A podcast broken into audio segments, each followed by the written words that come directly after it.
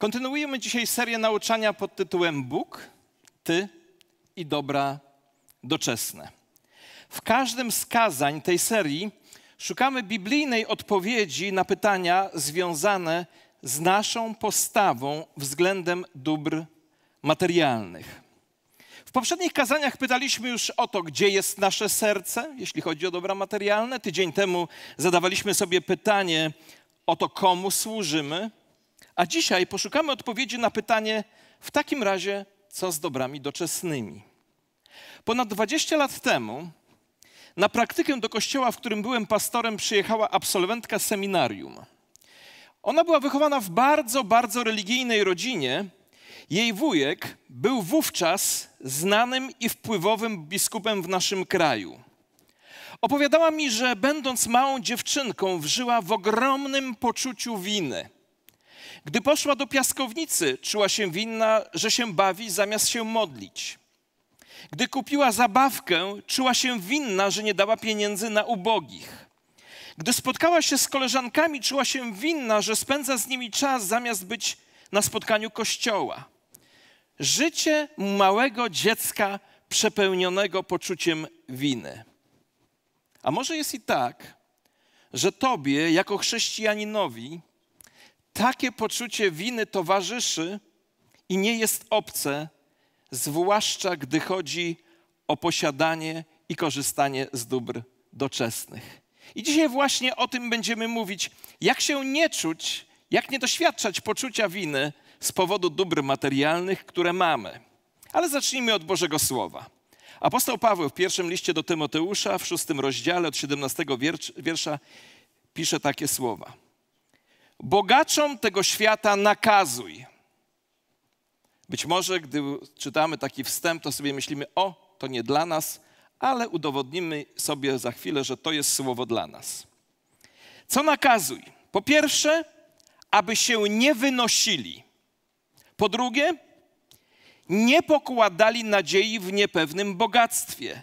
Po trzecie, by pokładali nadzieję w, Boży, w Bogu żywym, który, i posłuchajcie tego, wszystkiego obficie udziela, abyśmy z tego korzystali. I dalej, co ci ludzie mają? Niech innym dobrze czynią. Bogacą się w dobre uczynki, chętnie dają i dzielą się z innymi, gromadząc sobie skarby jako dobry fundament na przyszłość, aby uchwycić się życia wiecznego. Otacza nas świat, który składa się także z dobrych rzeczy. I posłuchajcie uważnie. Tego wszystkiego Bóg obficie udziela, abyśmy z tego korzystali. Ja bardzo lubię ten fragment Bożego Słowa. Bóg wszystkiego obficie udziela, abyśmy z tego korzystali. Każde słowo tego zdania jest cenne i warte przemyślenia. Kto daje? Bóg. Co daje? Wszystko. Jak daje? Obficie. Po co daje? Abyśmy z tego korzystali. Jak więc korzystać z oferowanej nam przez Boga obfitości, by z jednej strony nie popaść w poczucie winy z powodu tego, że się ma i korzysta, a z drugiej strony nie popaść w pychę i egoizm i próżność z tego powodu, że się ma i korzysta. Kilka punktów, jak nie popaść w poczucie winy albo w pychę. Po pierwsze, miej świadomość, że to, co masz, jest darem od Boga, bo Bóg, jak mówi apostoł Paweł, wszystkiego obficie udziela. Wiecie, to jest fundamentalne stwierdzenie, które ustawia wszystko we właściwej pozycji. Bo właściwe poznanie prawdy, że Bóg wszystkiego obficie udziela, że wszystko, co mam, jest darem od Boga, prowadzi nas do wdzięczności, do pokory i do hojności. Jeśli dobrze uchwycimy, że wszystko, co mamy, jest po prostu prezentem od Pana Boga, to to nas prowadzi do wdzięczności, pokory i hojności. Nie masz niczego, absolutnie niczego, co by nie było wynikiem Bożej hojności. Apostoł Jakub o tym pięknie mówi. Wszelki dar, dar dobry i wszelki dar doskonały pochodzi z góry i stępuje od Ojca Światłości, u którego nie ma zmiany ani cienia zmienności. Ale zanim pójdziemy dalej, to posłuchajcie. To a propos tego początku, bogaczom tego świata. Jeśli masz dzisiaj jedzenie w lodówce, ubranie na ciele, dach nad głową i miejsce do spania, jesteś bogatszy niż 75% społeczeństwa na świecie. Jeśli masz choć trochę pieniędzy w banku lub oszczędności w domu, choć trochę, jesteś wśród 8% najbogatszych ludzi na świecie. Jeśli w Twoim kranie jest woda, masz więcej szczęścia niż półtora miliarda ludzi, którzy w ogóle nie mają dostępu do wody. Jeśli możesz chodzić do kościoła czy na spotkanie polityczne bez uczucia strachu przed aresztem, torturą czy śmiercią, masz taki rodzaj wolności, którą odebrano trzem miliardom ludzi na świecie. A jeśli do tego umiesz czytać, to masz więcej szczęścia niż dwa miliardy ludzi świata, którzy w ogóle nie potrafią czytać. Nadstawcie więc uszy, uszy szczęściarzy i bogacze, bo to do nas mówi Bóg, który szczodrze rozdaje, udziela ubogim i sprawiedliwość Jego trwa na wieki, jak mówi apostoł Paweł. Po pierwsze więc, miej świadomość, od kogo wszystko masz. Po drugie, pamiętaj, że bogactwo jest niepewne i nie warto w nim pokładać nadziei. Dużo o tym mówiłem w poprzednich kazaniach. Niczego bowiem nie przynieśliśmy na ten świat i z pewnością też, mówi Boże Słowo, niczego wynieść nie możemy. I jeśli mamy tę świadomość, że niczego na ten świat nie przynieśliśmy, niczego z niego nie wyniesiemy, to ta świadomość powinna nas popychać i popycha nas w kierunku szukania tego, co jest niezniszczalne, co jest pewne i co jest wieczne. A niezniszczalnym, pewnym i wiecznym jest tylko sam Bóg. Myślę, że w tym momencie, zanim pójdziemy do następnych punktów, powinniśmy rozprawić się z kilkoma mitami dotyczącymi pieniędzmi i w ogóle dóbr materialnych. Mit pierwszy. Posiadanie wielu rzeczy równa się więcej szczęścia. Nieprawda. To jest mit. Mit drugi. Mając więcej rzeczy, mam większe znaczenie. Nieprawda. To jest mit. Mit trzeci. Mając więcej rzeczy, mam większe bezpieczeństwo. Nieprawda. Fałsz. Mit. Szczęście, znaczenie, bezpieczeństwo. Słuchajcie, za pieniądze można kupić wiele rzeczy. Taka jest prawda. Ale nie można kupić szczęścia, nie można kupić znaczenia i nie można kupić bezpieczeństwa. Nie ma też bezwzględnej ochrony od cierpienia. Za pieniądze szczęścia nie można kupić i nie można za nie zagwarantować długiego życia lub zdrowia. Przykład? Jeden z najbogatszych ludzi, Steve Jobs i wielu innych.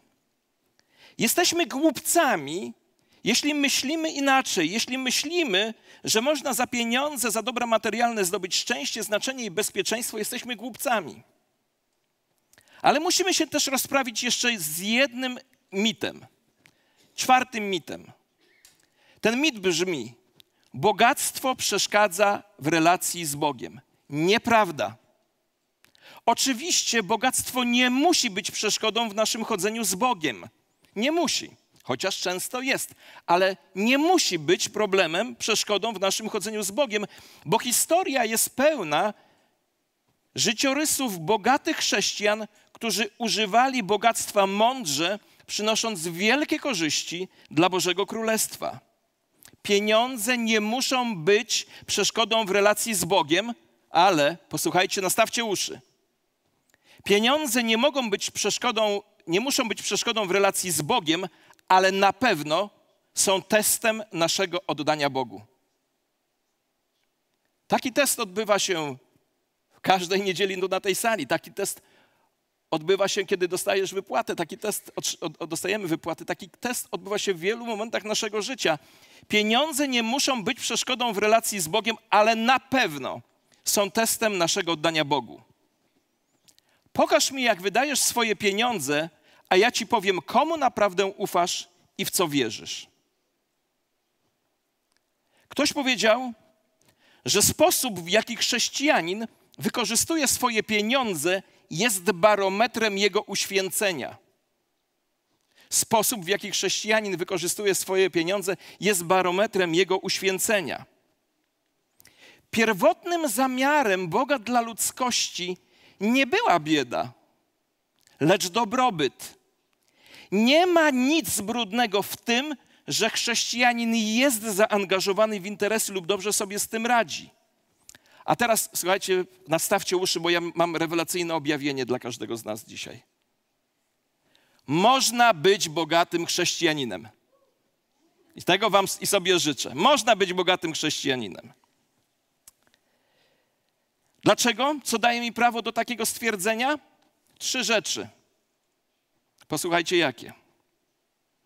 Po pierwsze, między innymi to daje mi prawo do takiego stwierdzenia, że jako wierzący mamy przywilej i obowiązek uprawiania tej ziemi i czynienia jej sobie poddaną. Tak Bóg powiedział u zarania ludzkości. Księga Rodzaju o tym mówi. Inaczej mówiąc, ziemię należy uprawiać, ziemię należy ulepszać, jej zasoby należy mądrze wykorzystywać na nasz użytek.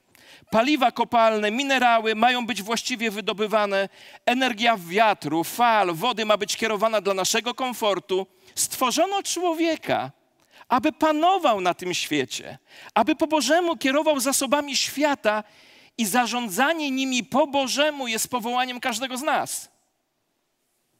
Oczywiście, jeszcze raz to dodam, trzeba to robić po Bożemu.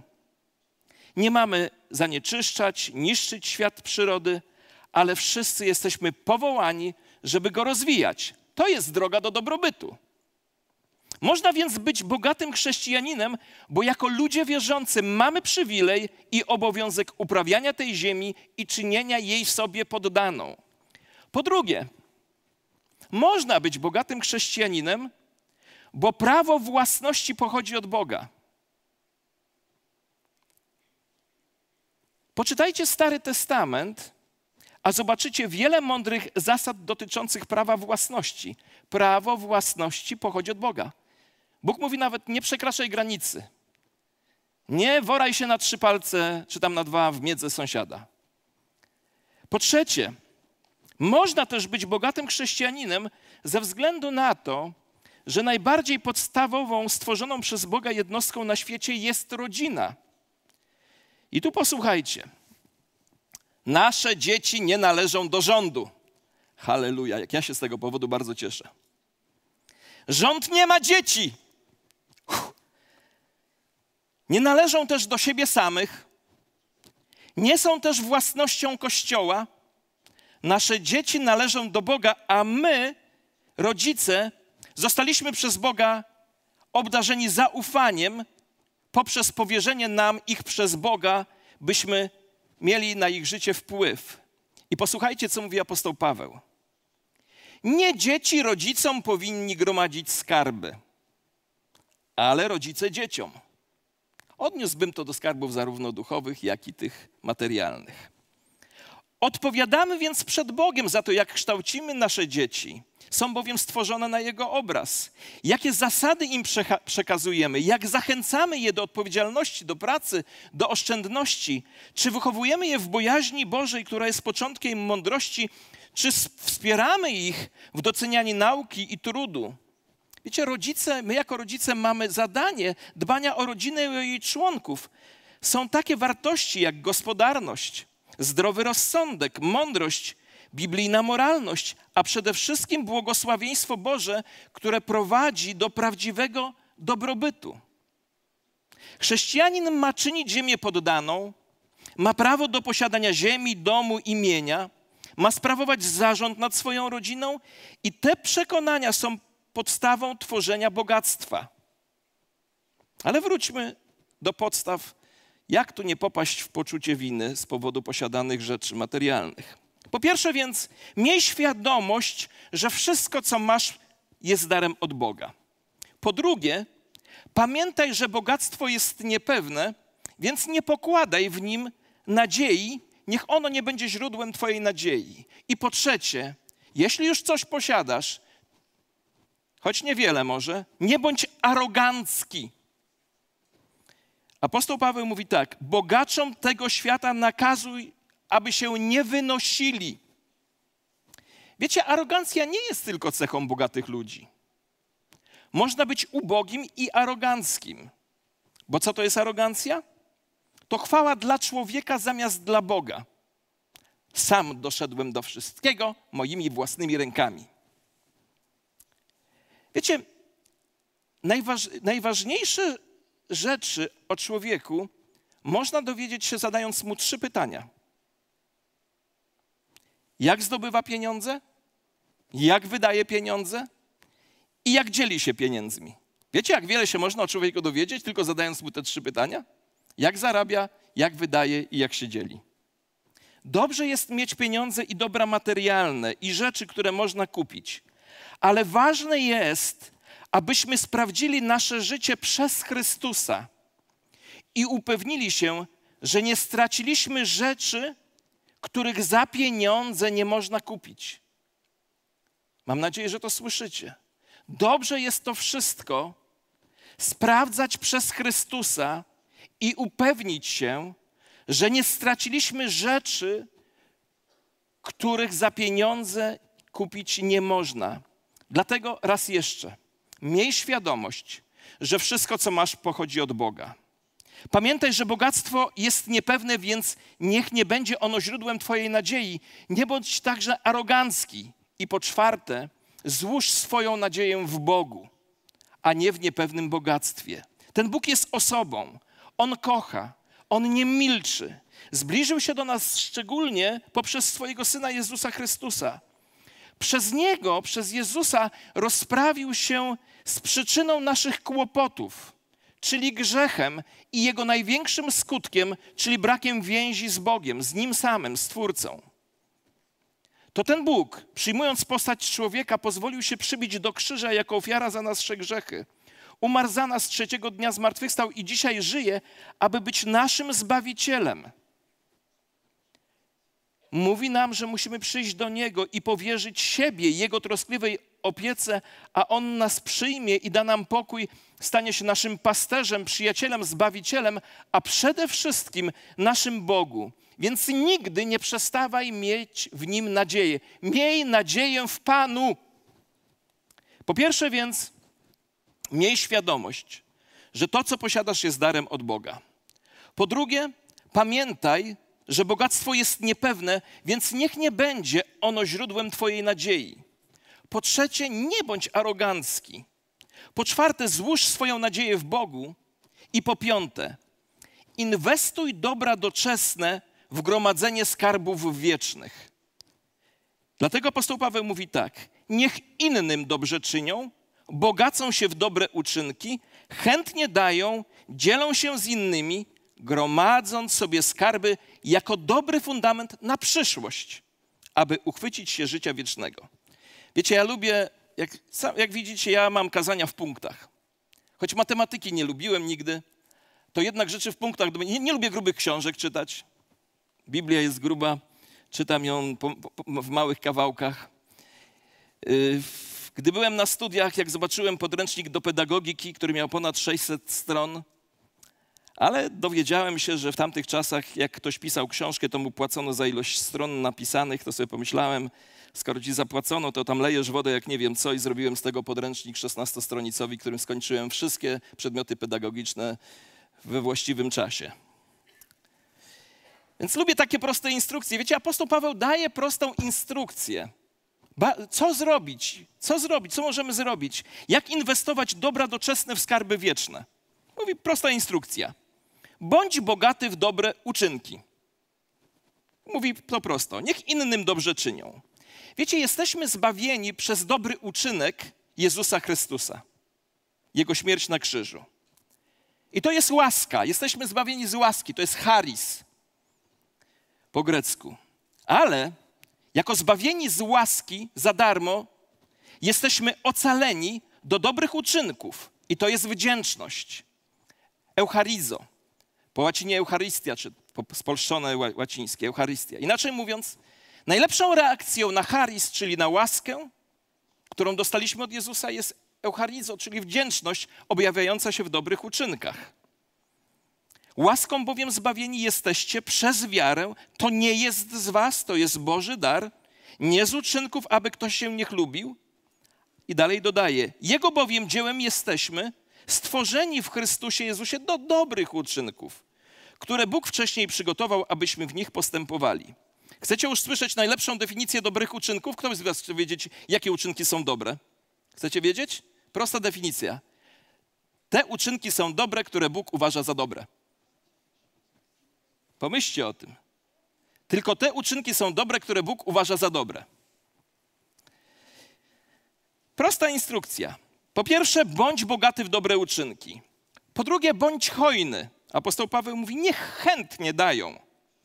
Powinniśmy być hojni względem naszego czasu, naszych talentów, naszego domu, naszych rzeczy i musimy być także hojni z naszymi pieniędzmi i dobrami materialnymi. Po pierwsze więc bądź bogaty w dobre uczynki, po drugie bądź hojny i po trzecie apostoł Paweł mówi bądź gotów się dzielić, dziel się z innymi.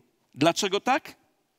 Bo w ten sposób gromadzisz sobie skarby jako dobry fundament na przyszłość, aby uchwycić się życia wiecznego. A to jest właśnie najcenniejsze bogactwo. Co więc z dobrami doczesnymi? Podsumowanie. Miej świadomość, że wszystkie one są darem od Boga. I choć takim darem są, nie bądź arogancki i nie pokładaj w nich swojej nadziei, lecz w tym, który Tobie to dał i bądź za to mu wdzięczny. Zainwestuj więc to tu i teraz, wykorzystując do czynienia dobra, hojności i dzielenia się z innymi, bo w ten sposób sobie zakładasz dobry fundament na przyszłość, który będzie miał wpływ na Twoją wieczność. Wiecie, że to jest koniec kazania? To jest cud. Bardzo proste. I powiem wam, gdybyśmy tylko się tym przejęli, jakby nam się lepiej żyło. Gdybyśmy się przejęli tym, że Bóg, że wszystko, co mamy, jest od Boga. Gdybyśmy się przejęli tym i zrozumieli to, że nie warto w tym pokładać nadziei. Gdybyśmy nie byli aroganccy, przypisując wszystko sobie. I gdybyśmy zaczęli pokładać ufność w Bogu, a z tym, co mamy,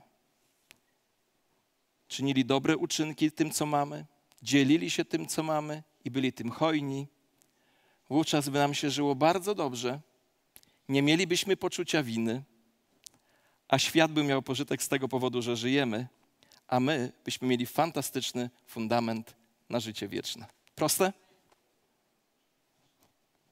To, tak jak mówi Biblia, nie bądź tylko słuchaczem, ale wykonaj a Bóg będzie miał chwałę, o czym często mówię. Świat będzie miał pożytek, a Ty i ja spełnione życie, czego z całego serca Wam życzę. Pochylmy nasze głowy w modlitwie.